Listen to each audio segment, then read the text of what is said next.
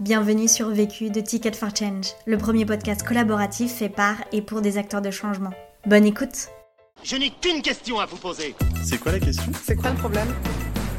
Vécu À chaque galère, des apprentissages. Vécu, des retours d'expérience pour gagner du temps et de l'énergie. Moi, c'est Elisa et j'étais la première employée de My Little Paris, arrivée en 2010, à l'époque où on était encore en pépinière d'entreprise.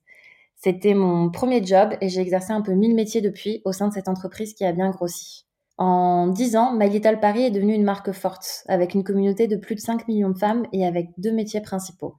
D'un côté, la création de contenu pour nos médias et en marque blanche. De l'autre, le e-commerce, avec des marques comme My Little Box ou Gambit Box, qui nous ont permis de nous développer à l'international, notamment au Japon et en Allemagne. Après avoir travaillé sur nos opérations médias partenaires, j'ai monté notre studio de création de contenu en marque blanche, puis j'ai pris un poste à la croisée des RH et de la communication en tant que directrice de la marque et des talents. Ça, c'est la version résumée. Dans ce dernier poste, j'ai développé plusieurs projets entrepreneuriaux et Traverse est un de ceux-ci.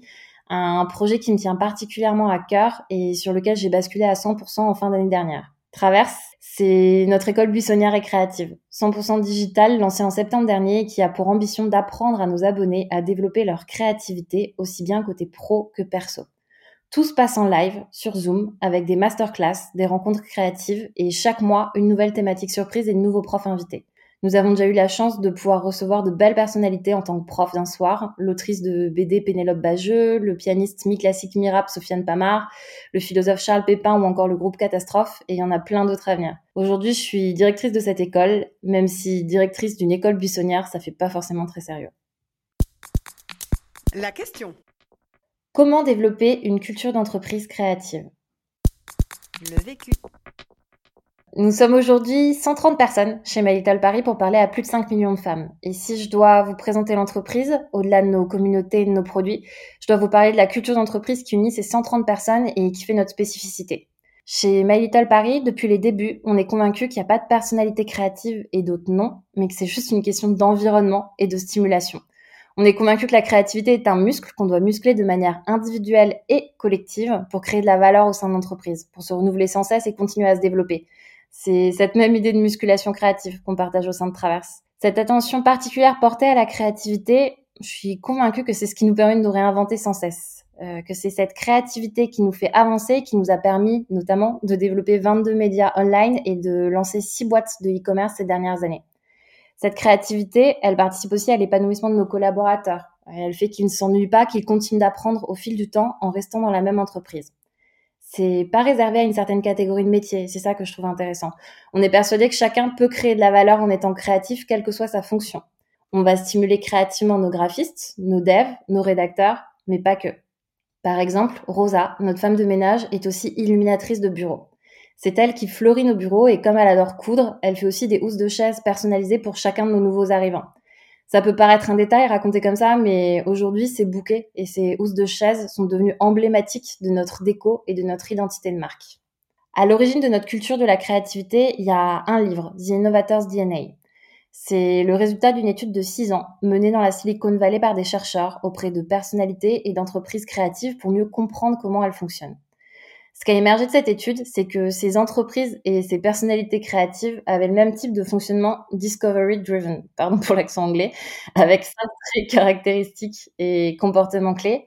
Euh, tout d'abord l'intelligence associative, mais aussi la capacité de questionnement, le sens de l'observation, euh, l'art du networking et euh, le goût de l'expérimentation.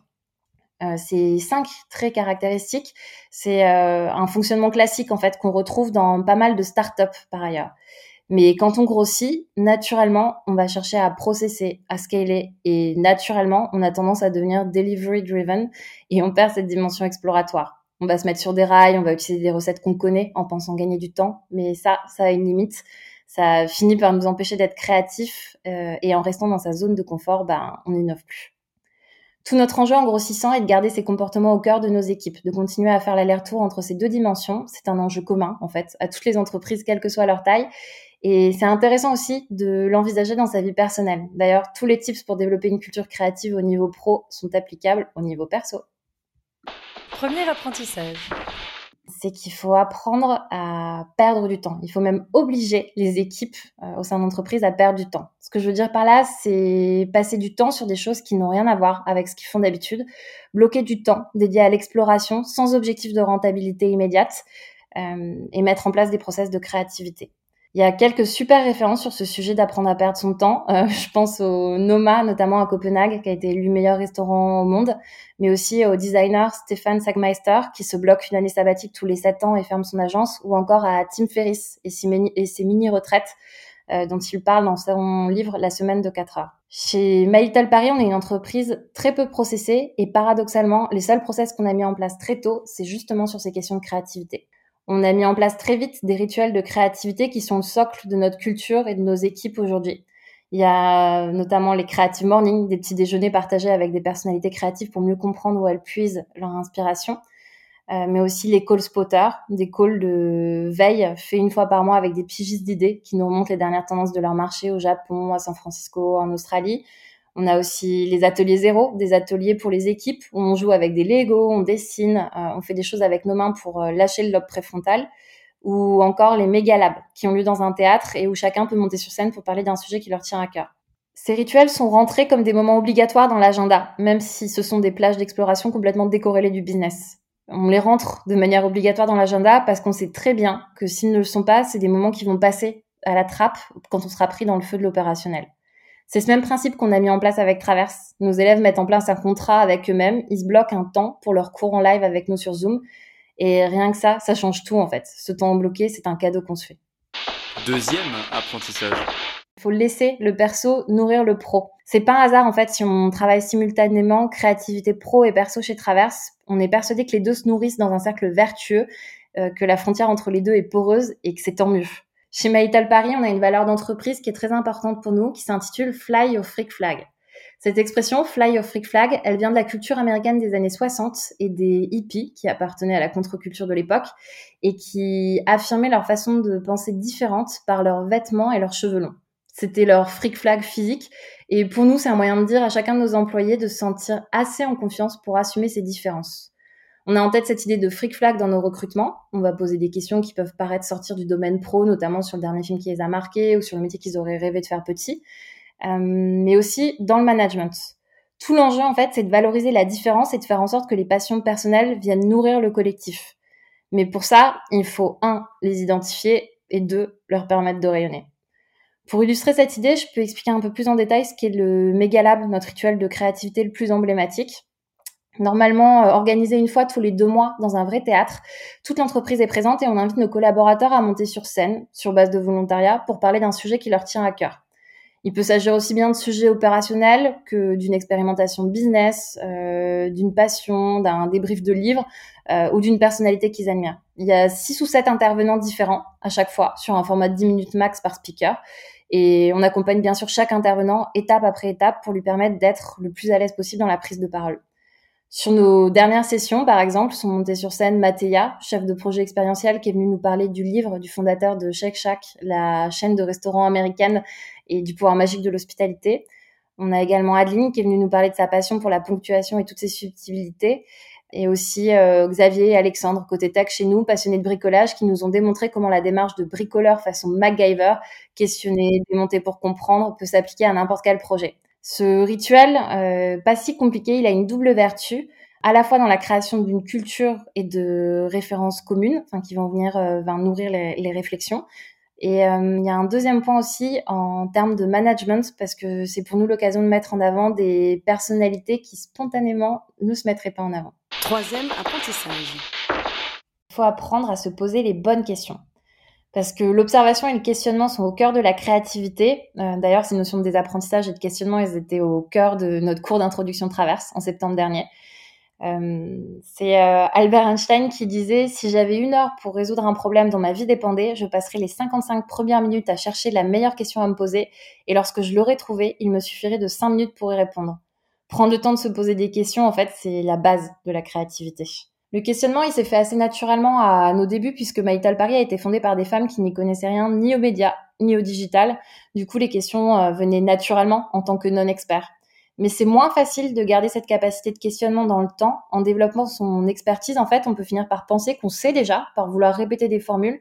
Et ça, c'est la mort de l'innovation. En fait, on commence à s'encrouter. Là-dessus, j'ai un exemple très concret qu'on a mis en place chez nous, une méthode de questionnement initiée par Clémentine, notre euh, directrice de création.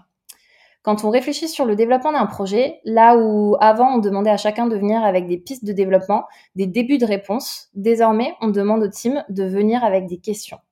Par exemple, récemment, sur le développement de Traverse, on a demandé à chacun de venir avec deux questions. Un, la question à se poser pour faire doubler le projet à horizon de trois mois. Deux, la question à se poser pour euh, faire de Traverse un pilier business de My Paris à trois ans. Rien que ça. Et je vous assure que d'arriver avec des questions sur les réunions, ça change tout à la dynamique des brainstorms et ça permet aussi de mettre le doigt sur des problématiques à côté desquelles on serait complètement passé. Quatrième apprentissage l'idée euh, qu'il faut donner le droit à l'erreur, que c'est important d'apprendre à se planter et d'apprendre à aimer ça. L'erreur, c'était la thématique du mois de novembre dernier chez Traverse et on l'a abordé aussi bien avec un neuroscientifique, Albert Moukeba, qu'avec l'humoriste Camille Chamou ou encore la journaliste et autrice Géraldine Dormois. Un point commun à tous nos profs, mais aussi à nos teams by Little Paris ou à nos élèves Traverse, spontanément, personne n'aime se planter. Et pourtant, c'est essentiel d'oser se tromper si on veut avoir une chance d'innover et d'être créatif. Pour ça, il faut oublier les traumas liés à l'école et aux corrections au stylo rouge. Chez My Little Paris, on lance un nouveau projet tous les six mois. On se plante souvent, mais on essaye toujours. Et ça, c'est possible seulement si on met en place une culture de l'expérimentation où on donne le droit à l'erreur. On ne peut pas demander aux équipes d'être créatives si elles se font taper sur les doigts quand elles se plantent. Du coup, ça demande une éducation à la fois des collaborateurs et des managers.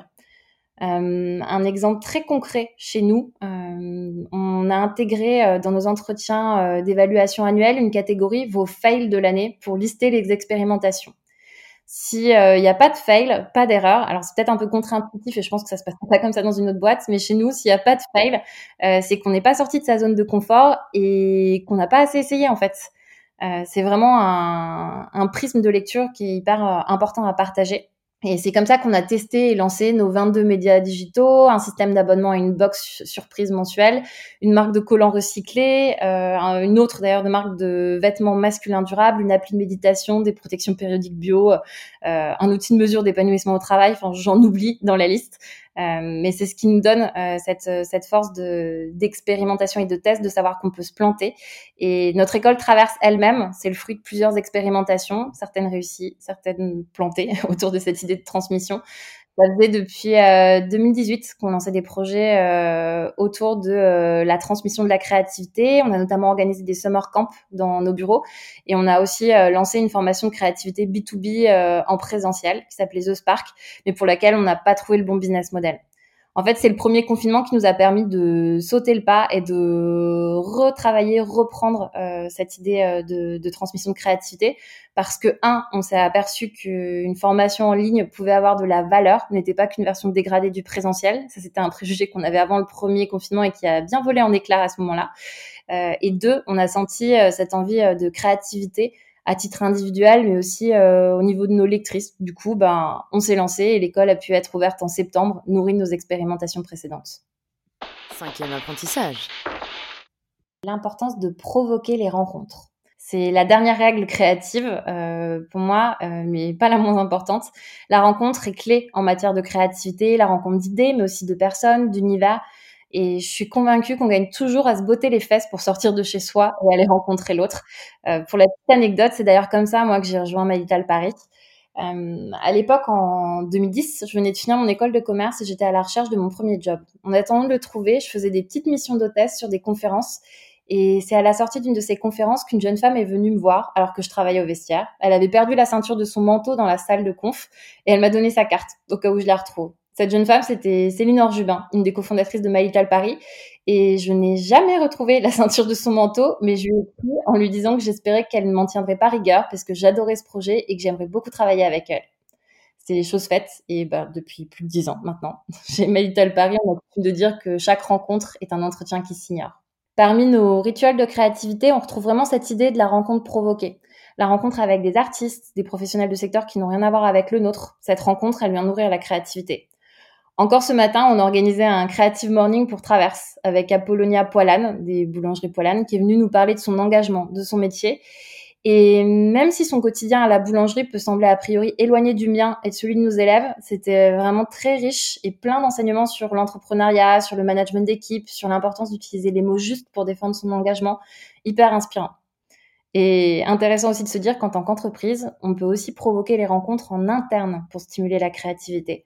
Chez My Little Paris, on a même un rituel pour ça depuis plusieurs années, les random lunch. À l'origine, ce sont des déjeuners entre collègues, à ceci près qu'on n'invite pas les membres de son équipe, mais des personnes que l'on ne connaît pas très bien. L'initiateur commence par inviter une personne, au hasard de préférence, sa dernière invite une autre personne à son tour, et ainsi de suite, jusqu'à former une table de quatre. L'objectif, échanger et mélanger les expertises et les inspirations, et se laisser surprendre par ce qui en découle. Ce rituel, en fait, il est tellement vertueux qu'on l'a adapté pour notre école Traverse. On a proposé à nos élèves de leur organiser des random café Zoom pour les faire se rencontrer entre elles euh, et entre eux. Je dis elles parce qu'on a beaucoup d'élèves féminines sur Traverse, sur le modèle de nos random lunch. Et ça a été un tel succès qu'on l'a intégré dans nos avantages abonnés Insider Traverse. C'est intéressant de voir la valeur que ça crée pour eux. Certaines élèves se sont déjà rencontrées dans la vraie vie. Deux élèves qui ne se connaissaient pas montent euh, un projet de boîte ensemble aujourd'hui. Et idem, en fait, que ce soit random café ou random lunch, ce sont potentiellement des rituels à mettre en place dans vos équipes ou dans vos communautés pour favoriser la créativité. Conseil Pour gagner du temps. N'ayez pas peur d'en perdre, parce qu'au final, les rencontres et les errances vous donneront une longueur d'avance. Conseil Pour gagner de l'énergie je sais pas si c'est une déformation professionnelle liée à ces années de recrutement chez My Little Paris, mais je pense que tout repose sur les talents et que toute l'énergie que vous mettez sur le recrutement, sur la constitution de votre équipe, vous sera rendue au centuple. Ne recrutez pas des experts, enfin pas forcément, mais des personnalités curieuses qui ont envie d'apprendre. Cette envie-là, elle fait des étincelles. L'autre question comment faire grandir notre communauté au-delà de ses premiers ambassadeurs, comment recruter aussi bien en B2C qu'en B2B qu'on vient juste de lancer par ailleurs. C'est un peu, je pense, les questions qui vont euh, m'obséder pour euh, les prochains mois parce que j'ai vraiment envie de donner euh, à ce projet l'ampleur qu'il mérite. Ce podcast a été réalisé par Chloé. Chloé est étudiante en cinquième année en communication responsable, RSE et développement durable. Elle suit sa formation en alternance chez Ticket for Change en tant que chargée de sensibilisation et marketing digital. Si tu es arrivé jusqu'ici, c'est qu'a priori tu as aimé ce que tu as écouté. Alors n'hésite pas à t'abonner, à nous laisser un commentaire et une pluie d'étoiles sur Apple Podcast. Et si tu souhaites toi aussi réaliser tes propres podcasts, rendez-vous sur notre site ticketforchange.org où tu trouveras l'accès à notre formation en ligne. À la semaine prochaine. Vu, Vécu. vaincu. Pour plus de vécu, clique vécu.org. Je voulais te dire, euh, tu sais, on, on a tous nos petits problèmes. Vécu by Ticket